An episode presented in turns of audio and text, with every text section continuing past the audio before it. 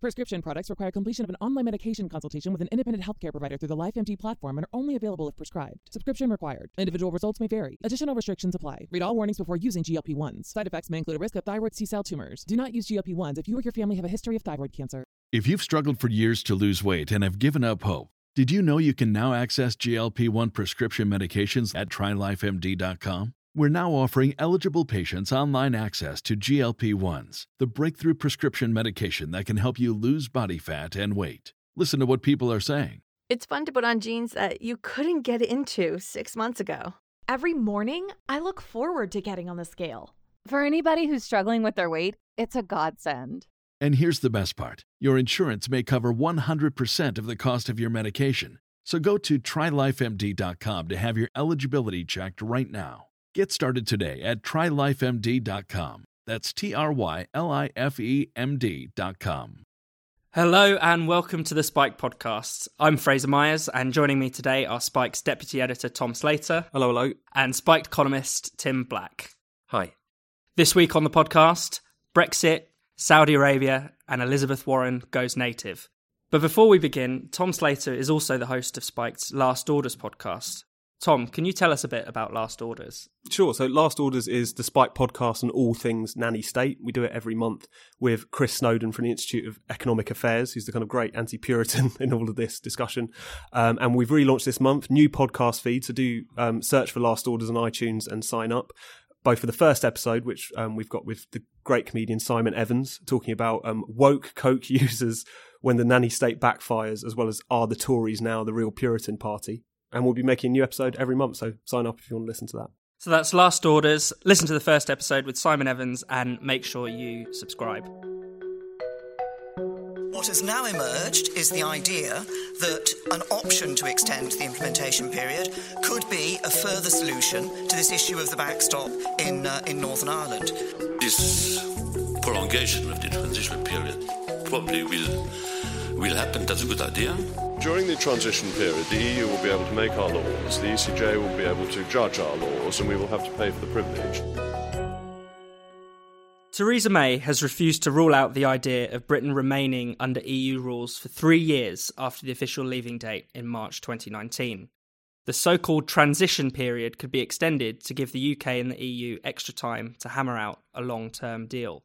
Tom, I mean, this is the just the latest capitulation from May, isn't it? What what do you make of it? Well, it's it's, an, it's a bureaucratic and technical mess, um, and I think what always happens with anything to do with the EU, there's a lot of questions about rules and about prior agreements are really just a cover for the kind of EU's pretty ruthless negotiating um, tactics. But just to kind of get through the weeds of it quickly, this week was really supposed to be all about the backstop. So, really, at the beginning of these negotiations, both the EU and the UK um, made this agreement that they didn't want the um, any new border on the island of Ireland, and therefore they would make that um, something which was secured at the end of the withdrawal agreement. We are supposed to come to the end of the withdrawal agreement this week, and that hasn't happened.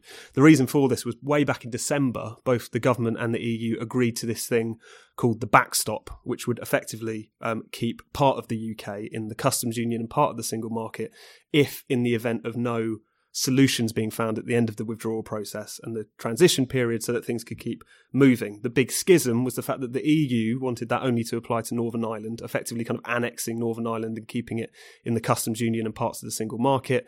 And Theresa May, in response to this attempt to kind of annex part of her territory, offered up the entire United Kingdom and said that this would be the solution. Um, but the problem was is that never has really been resolved. The EU have stuck to their guns that it should only be Northern Ireland. May can't do that for obvious political reasons. The DUP, the Unionist Party, prop up her government at the moment, um, and even her attempts to first of all offer this UK wide customs agreement, but also have some sort of time limit on it so that we wouldn't just be kept in kind of permanent customs limbo and the effect of it ever being um, put into place have just been completely dismissed. So now we're at the position where this longer transition period is being talked about effectively as another form of backstop, if you see what I mean. This is just the latest capitulation in a long line of them.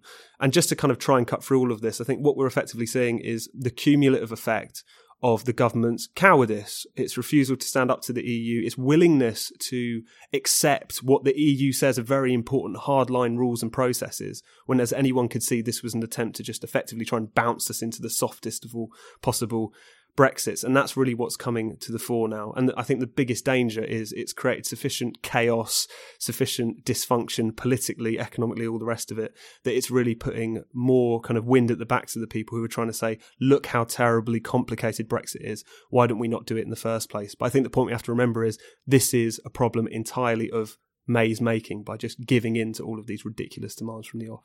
I think that's absolutely right. And it's, it's interesting that in the papers, especially the pro Brussels papers, it's been described as a kind of breakthrough in the negotiations.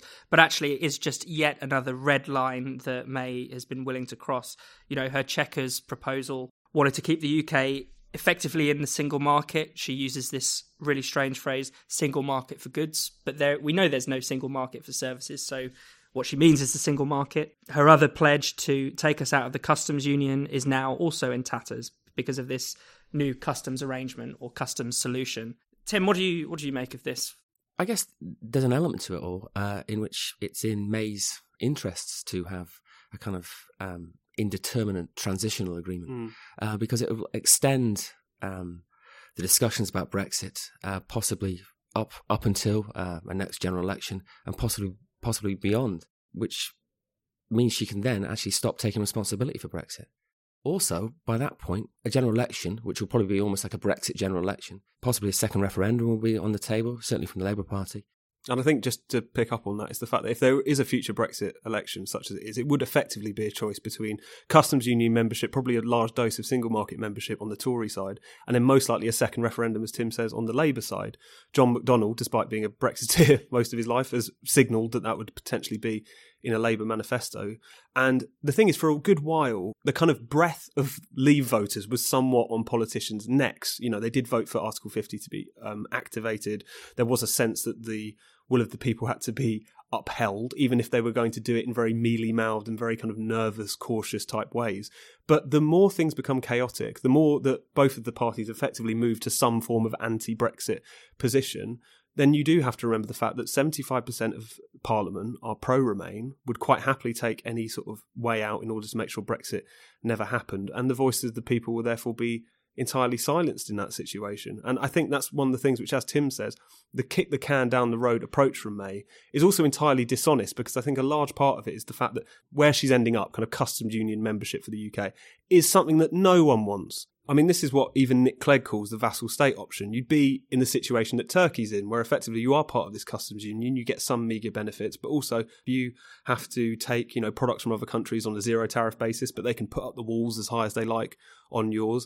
And no one actually wants this. But as Tim says, I think it is just a, a desire to kick the can further down the road, to t- not take responsibility for this, and in the process either end up in a deal which is going to be just terrible on paper or just create more and more opportunities for people who really want to stop this to do so. What's really striking is, you know, the absence of the leading Brexiteers, the so-called leading Brexiteers in this conversation. You know, someone like Liam Fox, who um, about a year ago the papers were describing as some kind of hard Brexit loony almost is now backing May's calls for a longer transition. It's really striking how we won the referendum, and yet all of the major political battles seem to have been won by the Remainers. You'll see plenty of rather sort of high profile marches in, in, in, central London in favour of the EU. You know, there's one happening this weekend. Like, I'm sure there is. You know, there, there, there seems to be. There's a lot of face paint being spent on EU flags at, at, at, they must the have sold more in the last couple of months than they, or years than they have ever in this country. I know, but th- th- there's nothing comparable on, on, on the Brexit side. Brexit voters have been almost demoralised or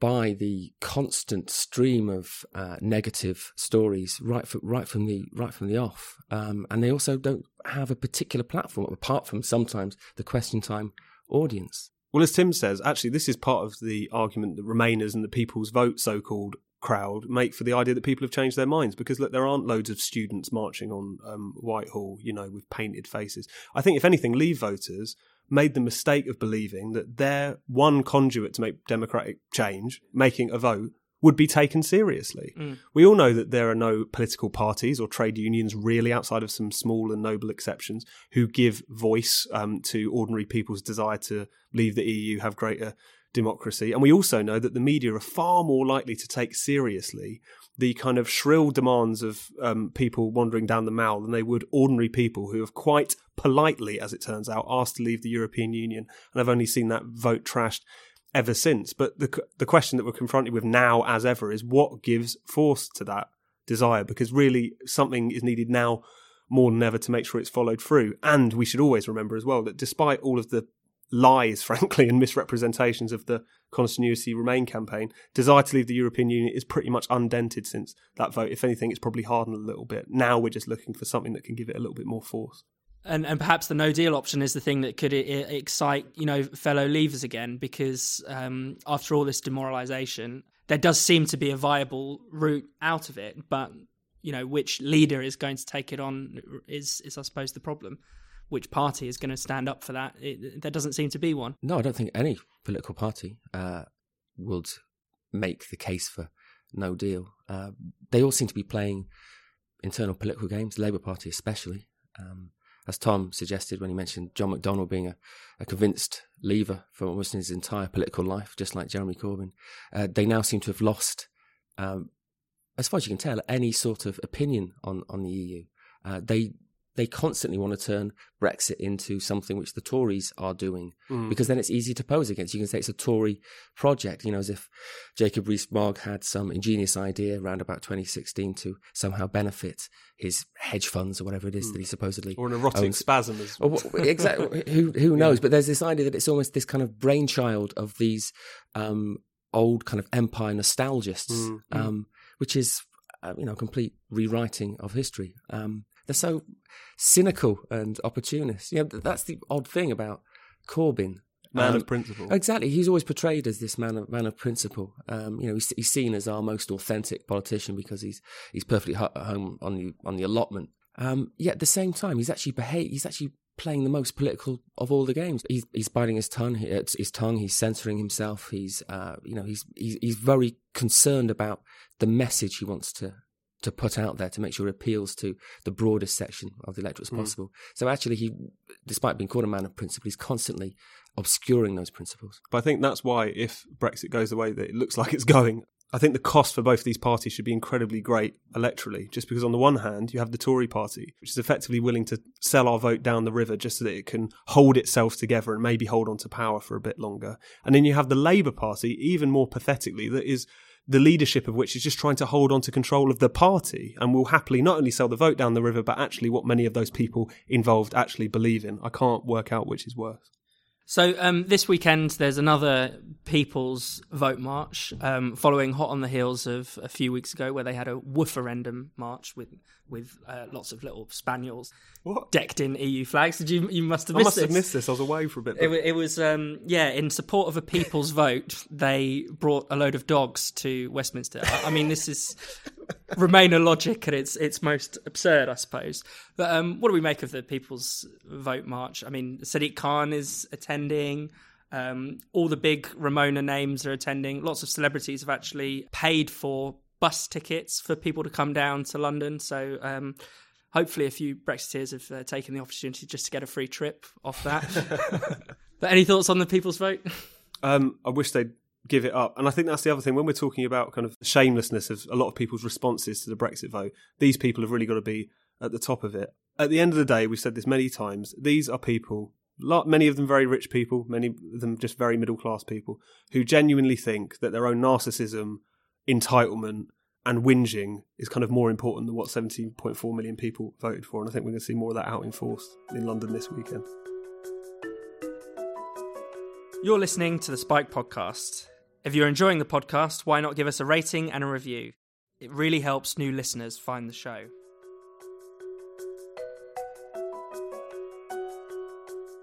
Jamal Khashoggi, the Washington Post journalist, walked into the Saudi Arabian consulate in Turkey two weeks ago and never returned.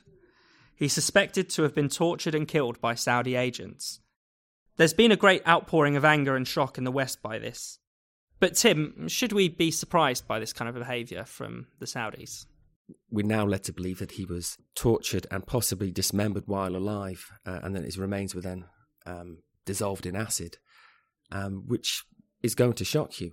But in terms of whether it's out of character for the Saudi regime, uh, well, you know, it's it's clearly it's clearly not. Saudi Arabia has had a long, uh, rather sort of autocratic history, uh, and it's actually become increasingly sort of autocratic and uh, severe in its punishments of those who dissent.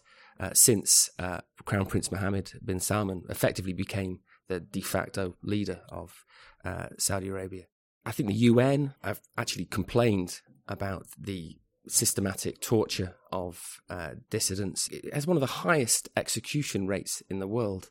And those are just the obvious civil rights issues. Of course, Saudi Arabia at the same time is responsible for prosecuting one of the most brutal conflicts in the world at the moment in, in Yemen. Mm. Uh, 50,000 civilians are known to have died. Many millions more are starving and displaced. Um, and Saudi Arabia has has done all that. Not only Saudi Arabia, but, uh, Crown Prince Mohammed bin Salman, MBS for short, as he's rather affectionately known in the West, has been driving that conflict on. It's, it's widely accepted now that he almost unilaterally launched that conflict without consulting senior figures in the Saudi leadership. And yet, it's it's strange because this Khashoggi incident, as brutal and horrific as it is, does seem to have elicited a, a great deal more moral condemnation mm. than even the conflict in in Yemen or even you know the general problems, as you say, in in Saudi Arabia. It, it, it is an interesting question. There was a Republican senator who said he had been one of the staunchest defenders of Saudi Arabia mm. over the past three or four years, but now now they've gone too far. That's what he was saying. During the past three or four years, yeah. You know, dropping no, no, bombs on millions. Exactly. so, yeah. you know, they've devastated uh, uh, a rather fractured nation. Isn't it on the brink of like the biggest famine in world famine for like hundred yeah, well, years? Yeah, that, that, was the news this week. Mm. Um, that uh, I think I think it was the UN reported that it's on the on the edge of the world's worst famine in hundred years. There's just been this kind of um, turning a turning a blind eye to what's mm. been going on, um, and then this the murder of one journalist or being on foreign soil has prompted this outpouring of kind of moral indignation. Uh, you've also seen business leaders as well, who, who uh, uh quite a few senior business figures in the West have pulled out of the so-called Davos in the desert, mm. which is MBS's great sort of showcase for business investment in Saudi Arabia. And they've pulled out, and I forget the name of the businessman who said this, but he said you have to draw a moral line somewhere. Uh, so it's this one. It's this one murder of a journalist that's prompted all this. And I keep thinking, why, why, why is that? And I think it's actually because it's quite a easy incident for Saudi Arabia to deal with and also to actually, weirdly enough, clean up its global image. Mm. Because already you can see the uh, movements towards finding and identifying possible scapegoats. You know, so you know you can see already that you, there'll be some relatively senior Saudi security officials uh, and diplomats held responsible. MBS can even perhaps make a statement saying we will not tolerate this type of behaviour mm. on the part of uh, Saudi uh, and then probably statesman. launch another purge off the back of it, no doubt. yeah, I know, but yeah, you know. it, it, can almost serve a strange warped PR purpose. Oh, I definitely. And, but it, it, just to sort of tack onto that, I mean, it is completely shameless because you've got to remember how much of the West's interests are tied up with Saudi Arabia. You know, both in terms of kind of keeping Iran at bay.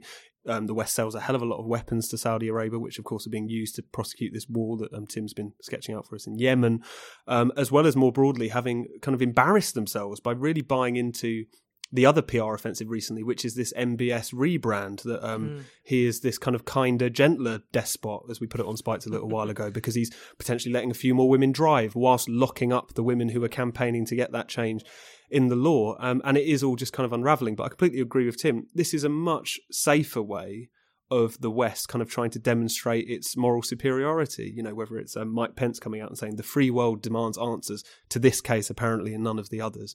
Um, it's just a very easy means through which they can do that. Similarly, that Turkey can even c- try and claw back some of the moral authority, despite the fact that it's been, you know, locking up journalists in their tens of thousands for quite some time. I just wanted to bring that sort of back to Trump because, you know, Trump, in his usual shameless self, um, is defending the Saudis. He's tried to compare, you know, this to the Brett Kavanaugh affair, yeah. that this is a case of, you know, guilty and until proven innocent. And what I find slightly interesting is that clearly Western leaders have been in bed with um, Saudi Arabia for you know a very long time, but have never sought to justify that mm. publicly. And Trump, in his you know bashfulness, seems to be the only person standing up for that well, um, existing relationship. I mean, it's kind of jocular as well. I mean, some of the press conferences that he's given, where he kind of just throws out a, a set of kind of MBS approved opinions as well as just casting enough kind of dust over it to give himself enough cover saying it could have been them, I'm not sure. You know, one point saying, asking, have you spoken to the leader of Saudi Arabia? So I can't answer that question, but yes, I have. It's just this, it's like he's not really fully taking it seriously, which is grim on one level, but also there's at least something, there's at least a kind of honesty to that on some level, I guess, but that doesn't necessarily give him many points. Yeah, no, I think he was pretty honest when he talked about possible punishments because someone said, "What about what about sanctions and what about what about the arms deals?" And he said, "You know, hold on, hold on a second. You know, Mm. uh, they're worth a lot of money uh, to us. You know, a lot of people are employed in in the US uh, making." Uh, these weapons, which we then sell to Saudi Arabia. Let's let's think about this for a second. And to be honest, you know, we we we stop giving the Saudi weapons. Someone else will do it. Um, so he almost acknowledges the US's um, implication and you know sheer complicity with Saudi's military militarized behavior. The other thing you always have to remember, because there has been a tendency, I think, some of the courage to, to think that this is Trump's, uh, you know, almost unique problem. You know, particularly with Jared Kushner, seen as being MBS's kind of semi playmate. Um, but it was it was uh, then U.S. Secretary of State John Kerry uh, under under Obama who cultivated MBS Mhm. as as what he was to become, you know, uh, our man in in the Middle East. Um, you know, the the U.S. establishment in very recent history has been completely uh, behind and backing MBS, pushing him forward. You know, even helping him with his English skills. You know, we almost can't get too hung up on on on Trump's involvement in this whole affair. You're listening to the spiked Podcast. If you enjoy the show, why not support us by making a donation? Spike content will always be free, but we rely on our listeners and readers like you to keep producing more of it. If you'd like to make a donation, just go to spiked-online.com and hit the donate button. Democratic Senator Elizabeth Warren has long claimed to have Native American heritage. In a recent campaign video, she revealed that she had taken a DNA test to prove it. The test showed that she was at least 1024th Native American. what do we make of this uh, saga? It's hilarious. Elizabeth Warren heard some kind of family rumor, maybe that you know Mm. some generations back there was some there was some Cherokee, I think is her specific claim, Yeah. um, parentage.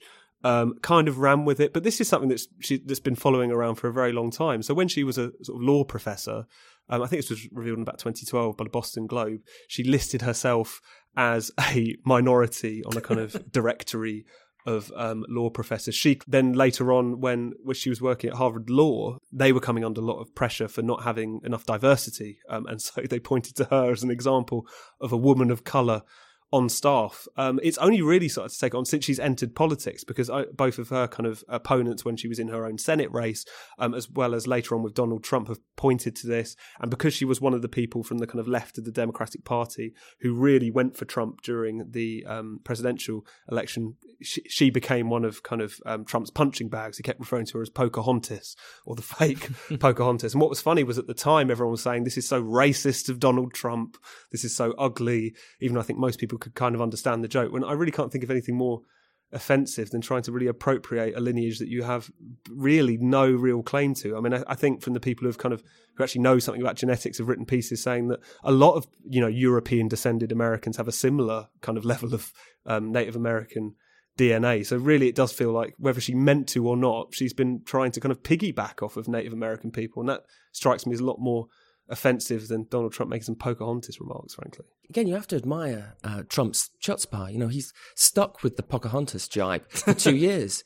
Uh, he's even That's added, one of his best routines. I know, but he, he just in his tweets he just puts Pocahontas and in brackets the uh, the the uh, the bad one referencing Elizabeth Elizabeth Warren. Because I always think it's got like a sort of like a, a David Brent like tin ear for political correctness. Mm. But in actual fact, I think he's just an arch satirist of uh, of political correctness.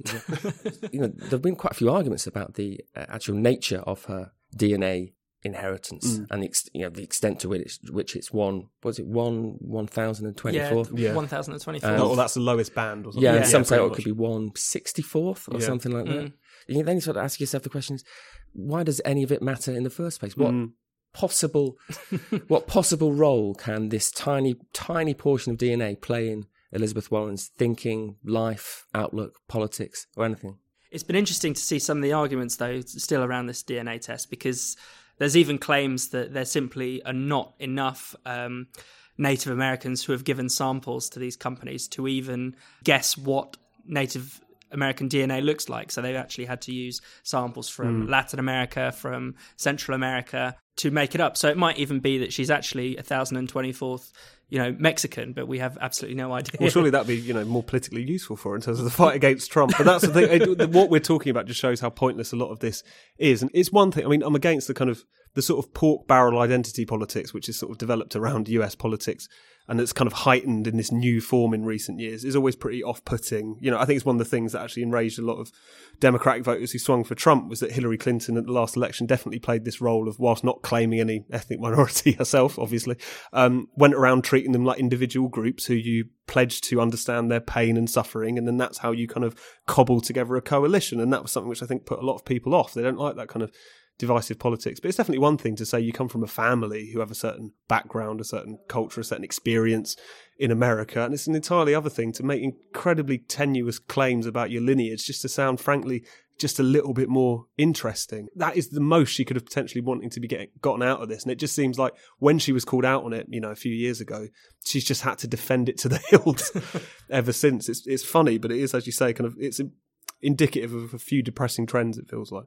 Well, what's funny is that the usual suspects who are very hot on the subject of, say, cultural appropriation, who would be furious if someone were to wear a Native American headdress at a music mm. festival, they've been largely silent in this. I mean, there have been a few people to come out, but it's nowhere near generated the kind of outrage you, you might expect. Mm. And yet, this is a woman who is using the you know historical sufferings, the atrocities committed against uh, Native Americans to bolster her own standing. But I suppose it's overlooked because it's politically convenient, I guess. And also, it just gets to the point where I think a lot of the time when a lot of these kind of very racialized discussions, PC discussions kick off, and you have a lot of liberals or people who claim to be left wing um, making these kind of strangely reactionary, you know, racialized arguments about Mm. offence and um, the differences between cultures, etc.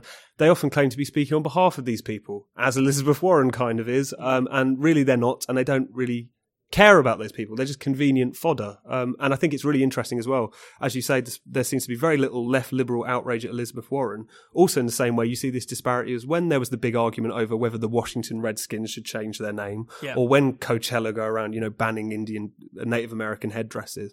Um, the people who are outraged, it's never Native American communities themselves. You know, if anything, they tend to be the people saying, actually, buried in the news reports, we're not that bothered about this. So it just, it just shows how topsy turvy that whole debate can often be. You've been listening to the spiked podcast. For more spiked content, just go to spiked-online.com. And don't forget to check out the Last Orders podcast. Thanks for listening, and we'll see you next week.